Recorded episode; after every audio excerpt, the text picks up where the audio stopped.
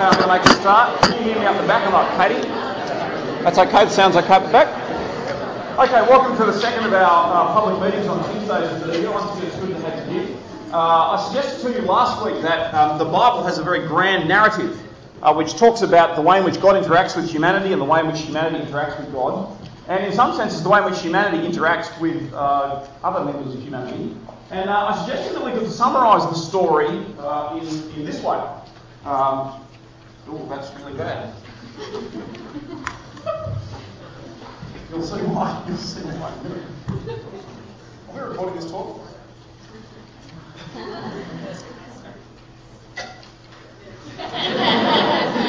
God made the world. And as my children like to draw the world, it looks a bit like pizza. Which is like the first time I drew it, it did look like pizza. So God made the world, and we say these are the first days. But then evil entered the world. I'm not sure what sort of symbol we can use for evil. So I'm just going to write evil. You've got a blank outline there in front of you. You can come up with a good symbol for evil. You can work on that now if you like. And I'm serious. The best I can come up with is a cross. But not like something that looks like this. Or just sort of darkness.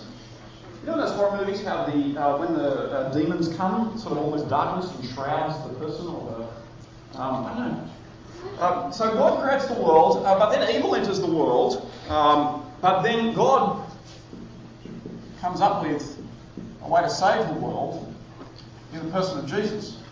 Which, as we know from Acts chapter 2, was actually God's plan from before the beginning of the world. So it wasn't a sort of a second option as if God had made the world, mankind stuffs it up, and God goes, oh, no, didn't think of that. Why are they going to do that? Now that raises all sorts of questions, doesn't it, about God and the way in which he deals with the world and the way in which he deals with humanity. We'll come to that in a minute. But then we also have what we're calling a last day. And here I'm just going to draw the world again. But this time, I'll do it like this. Because the Bible says that on the last day, there'll be a new heavens and a new earth.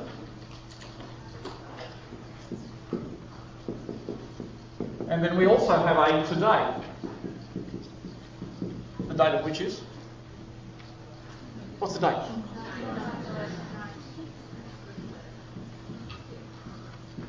There you go. This is the Bible's grand narrative that we were talking a bit about last week. This is the way in which humanity interacts with God and, God interacts with humanity. I suggested to you last week that Jesus is actually the centrepiece of this plan of God. Jesus is the one around whom all of human history revolves. Today, we're going to consider the implications of the claim that Jesus makes that he is the Lord of the world. We're going to do it by looking at the way in which we relate to one another, the way in which we belong and who we are. Last week I said that I would give you the opportunity to ask questions, and I'm sorry I didn't, so this week you have that opportunity. Here's how you're going to do it.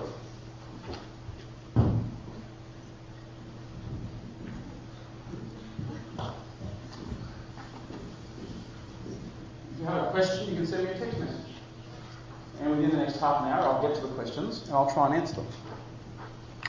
You're sitting there going, what the? Well, go and try. If you have a question, send it to that.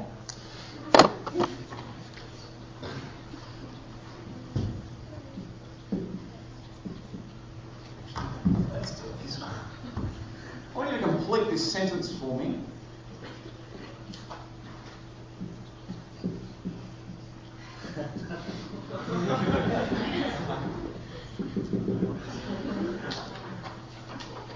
I think if we surveyed everyone in the room, I reckon I can guess 95% of the respondents' answers. See, for some particular reason, we all want longer-lasting relationships.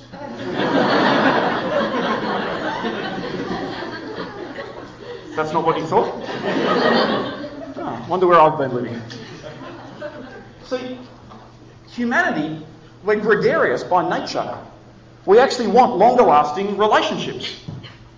But I want to suggest to you that in this day and age, particularly in our society, we actually make the mistake of thinking that relationships are all about sex. Which is why the advertising slogan that this particular company comes up with has been shown to be exceptionally effective for all sorts of reasons. Another staggering statistic. I won't. No.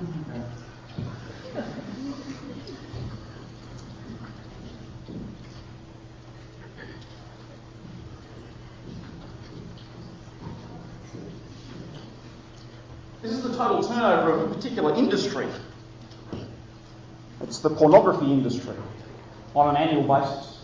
$97 billion, which has a total turnover than Microsoft, Google, Amazon, eBay, Yahoo, Apple and Netflix all combined. Wow. See, our society wants relationship. But often, what do we run to? We run to pornography in the hope that that will give us a relationship that we want. Perhaps our society really has got relationships a bit mixed up. I wonder if this is because we've presumed that sexual intimacy is what it means to be in a relationship. And so if we're not being sexually intimate with anybody, we presume that we're not in a relationship. Well, I wonder what your relationships look like. You are the Gen Y. Can I just say we? That makes it a lot easier. Can I just say we're Gen Y?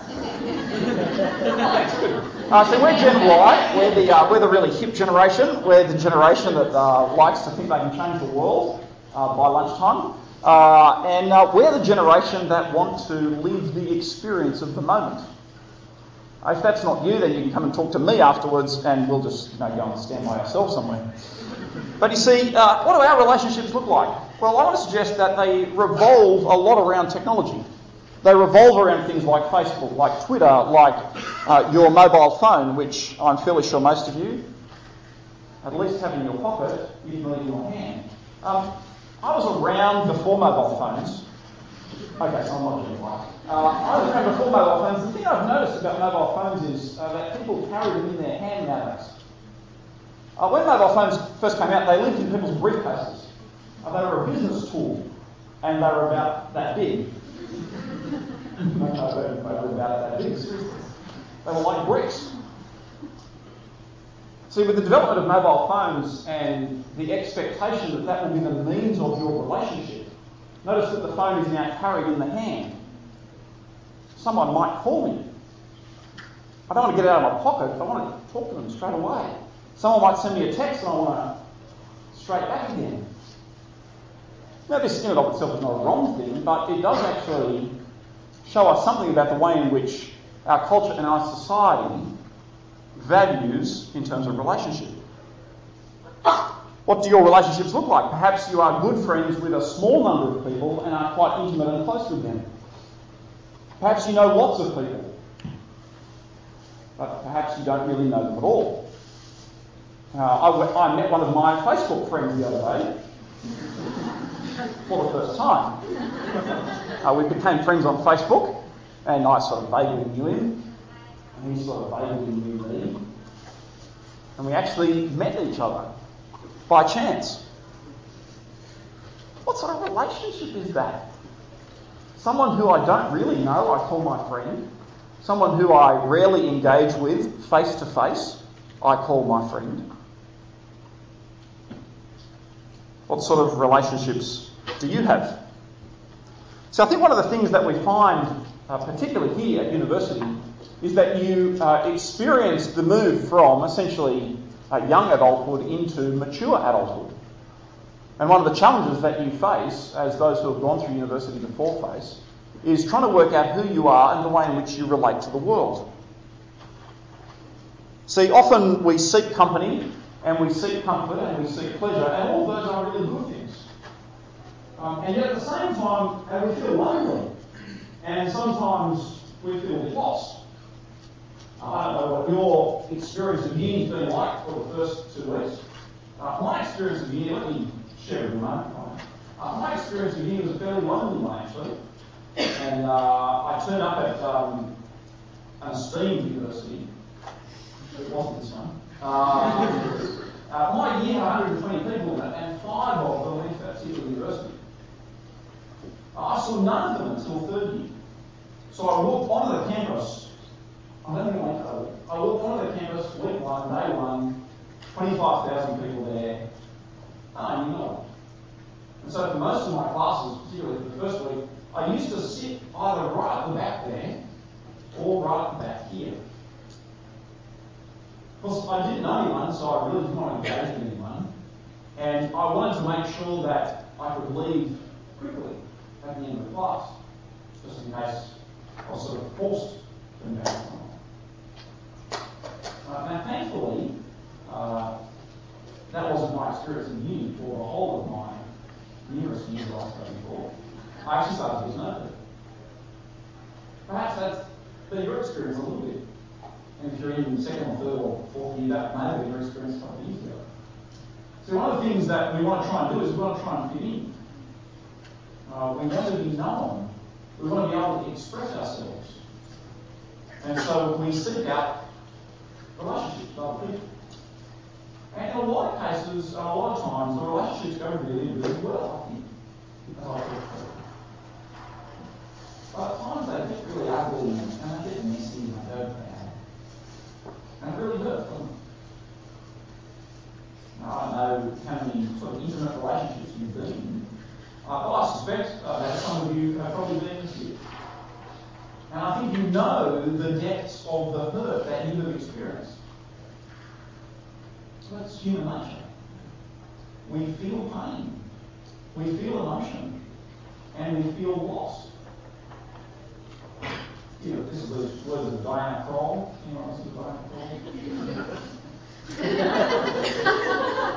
Did I miss it? No. The song "I Go Along Without You Very Well." I will not sing it, and I'm not going to perform it. Hear those words. This is what she sings. She sings, "I get along without you very well. Of course I do.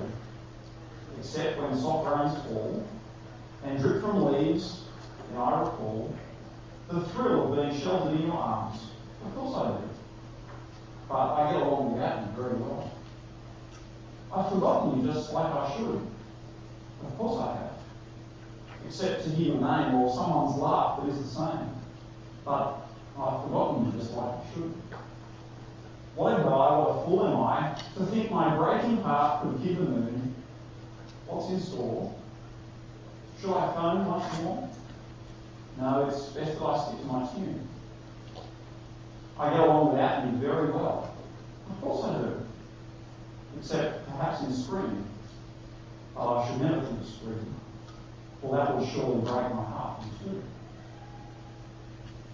It sounds much better than she sings it. I encourage you to listen to it. That's who we are as people. We will feel pain in relationships. And so one of the challenges for us is what will we do with that and how do we deal with it? Well, I want to suggest that the Bible also traces a bit of a story of the way in which people relate to each other and they relate to God. And so I'm going to put up the names of some of the heroes of the Christian faith who, if you've ever been to Sunday school or if you've perhaps been encouraged to follow these great heroes of the Bible, you'd recognise these names. Let me give you some of them. We have Noah, who in Genesis 9 to 10 essentially saved the entire earth, what was left of it, from the flood. But by the way, he's a drunkard and he's lewd and sleeps naked. You have Moses, the great leader of the nation of Israel, who actually murders someone. You have Abraham, once again the father of many nations, who, when he goes down to Egypt, doesn't want to be known that he's married, so essentially gives up his wife for a time.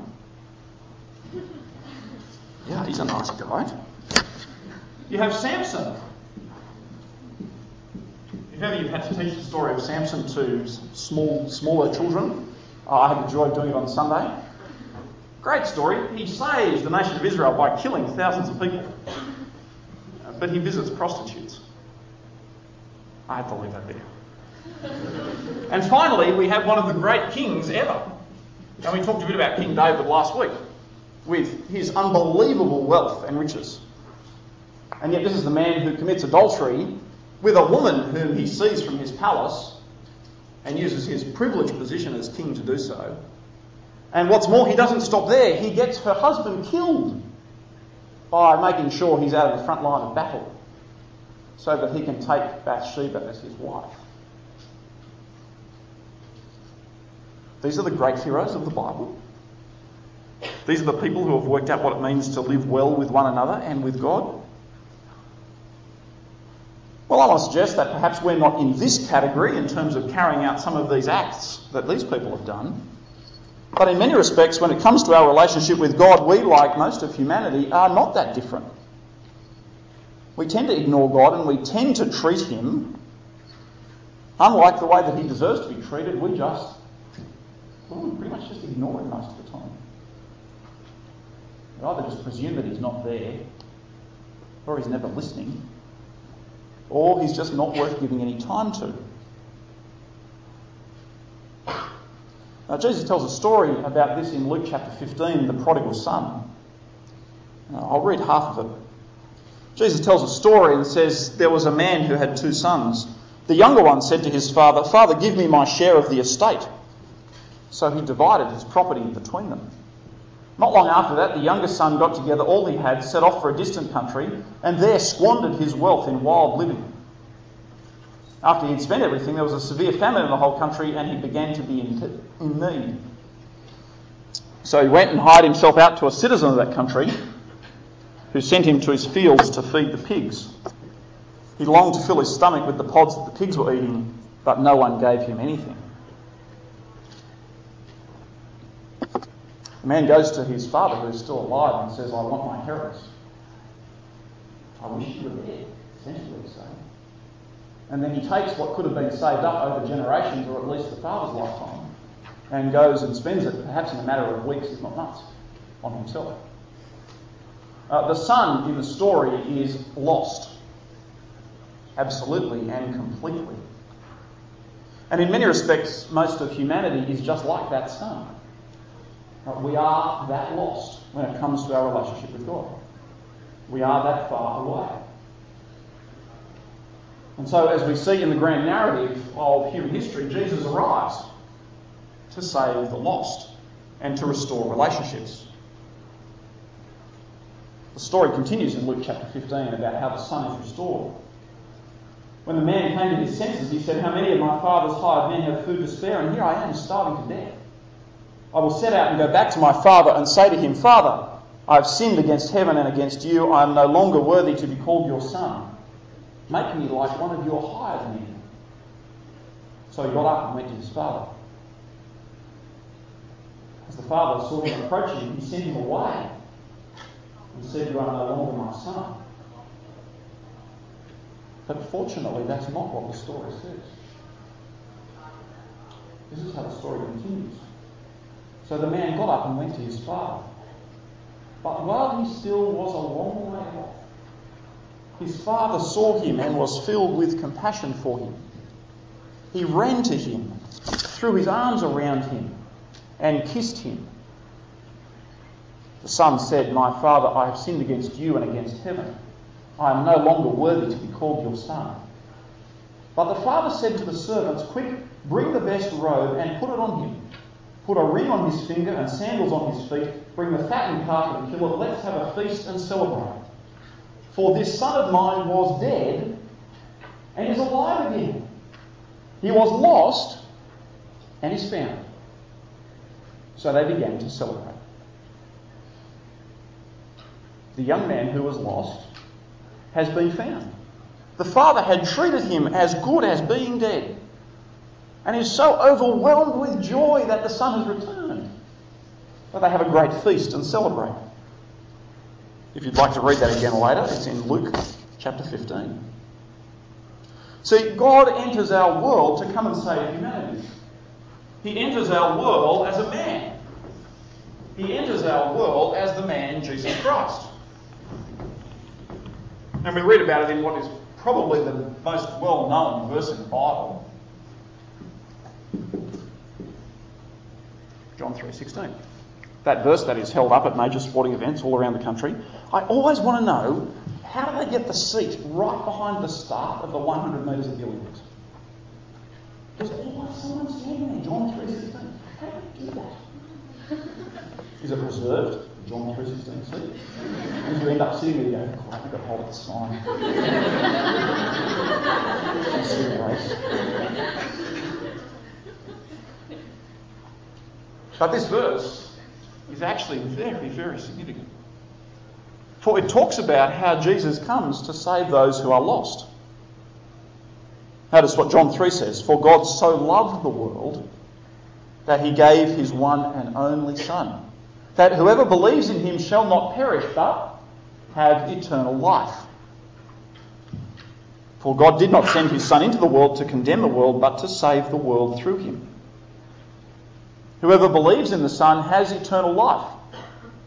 But whoever rejects the Son will not see life, for God's wrath remains on him. See, we want to read the best bits into the verse in John chapter 3.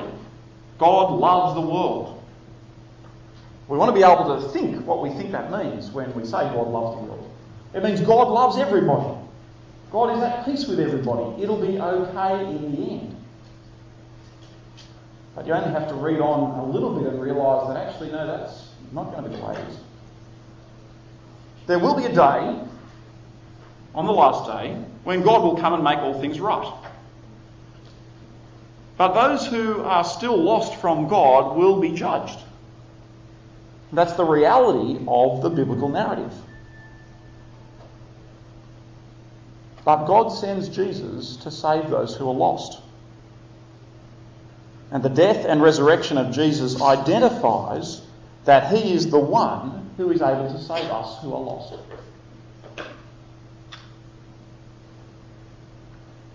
I wonder how much you invest into your relationships. Perhaps this much. $8.67. I'm not quite sure what that would buy you if you're going out with somebody. How about this much, $867 million. That's how much we spend on Valentine's Day every year. Isn't that nice? I don't know how much was spent on any of you in this particular room. That's a lot of money to spend on people telling them that we love them. But in one side, it's sort of nice, isn't it? Okay. This article I found this morning, I've got just enough time. This is how much a woman appreciated her boyfriend. Right, this is one of those what-the moments, okay? I get it from the Herald this morning. Headline, woman crashes car while tending to her bikini line. That's right. A woman has crashed her... Obviously in America. A woman has crashed her car while shaving her bikini line. According to the report on the news website, tnews.com from down in Florida, a 37-year-old woman crashed her Ford Thunderbird into the back of a Chevy pickup while trimming her pubic hair. There is a point to this story, though.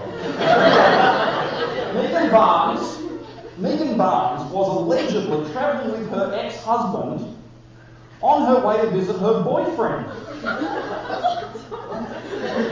And reportedly needed to, you know. So the husband took hold of the steering wheel while she tended to her bikini line.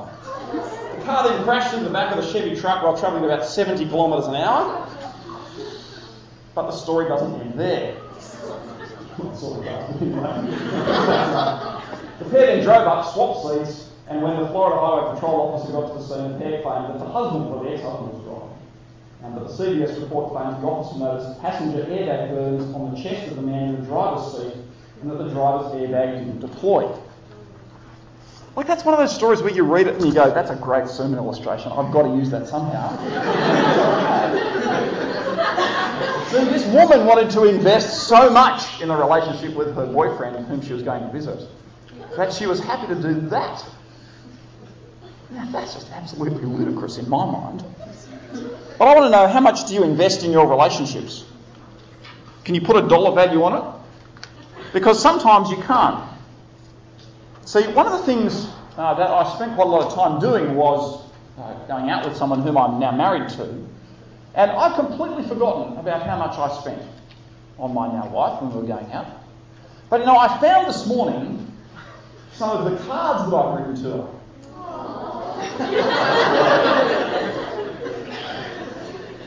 I was hoping I wouldn't get that reaction because I think it would be disappointing. See, the cards are only this big and they're brief. Missing you heaps. Hope the weekend is okay. I'll speak to you very soon. Much love. Now, I went through the box and I actually found lots of them, that little cards. My parents-in-law knew that something was up because I used to send bunches of flowers to her. And when the largest bunch of flowers turned up that they'd ever seen, they knew that something significant had probably taken place, and we announced our engagement the next day. I was prepared to invest a lot in the relationship because I loved her and I still do. Now, perhaps you're prepared to invest a lot in the relationships that you have as well. But my question to you is, how much have you invested in a relationship with God? Have you ever considered investing in a relationship with God?